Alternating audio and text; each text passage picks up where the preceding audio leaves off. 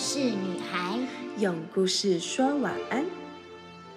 我是小花姐姐，我是松饼姐姐，陪你一起听故事喽。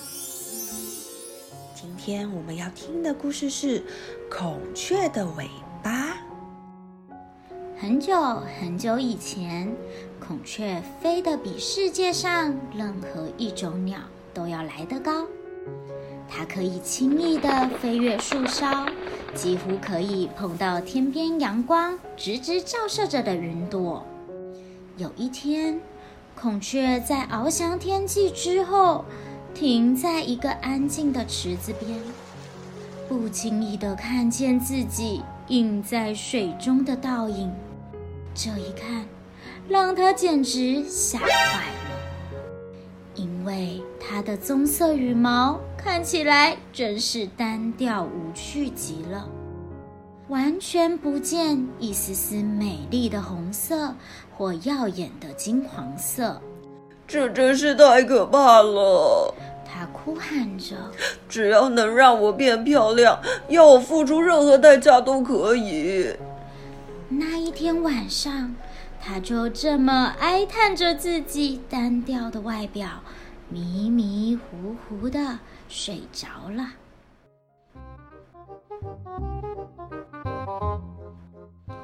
第二天早上，孔雀醒来时，发现自己的愿望竟然成真了。它那原本暗淡无趣的羽毛，这会染上了闪亮夺目的蓝色、绿色、紫色和蓝绿色。更让它高兴的是，它的尾巴。现在变得好长好长，它把尾巴在身后张开时，好像张开皇帝的扇子般，看起来啊，真是华丽极了。一定要让大家看看我这身美丽的衣裳，根本就是世界上最好看的。孔雀得意地在林间溜达，向所有鸟儿炫耀它美丽的羽毛。光是这样还不够，这只自负的鸟儿想：“我得让所有的人都看到我现在的样子。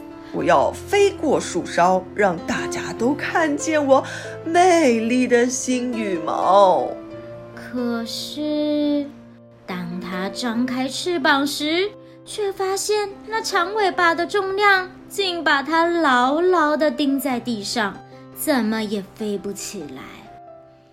一只棕色的麻雀高高的坐在树上，看着这一切。你已经得到你想要的了。它对着地上使劲想要飞起来的孔雀说：“美丽真的值得你付出这样的代价吗？”在孔雀还没来得及回答前，小麻雀啊，已经张开翅膀飞上天空了。睡前悄悄话，今天跟小花饼们分享的故事是孔雀的尾巴。那一样有三个问题，要让大家一起想一想。第一个问题：如果你是孔雀，你会做出什么样的决定呢？第二个问题：咦？你们知道会开屏的孔雀是公的还是母的吗？第三个问题，你喜欢你自己现在的模样吗？为什么呢？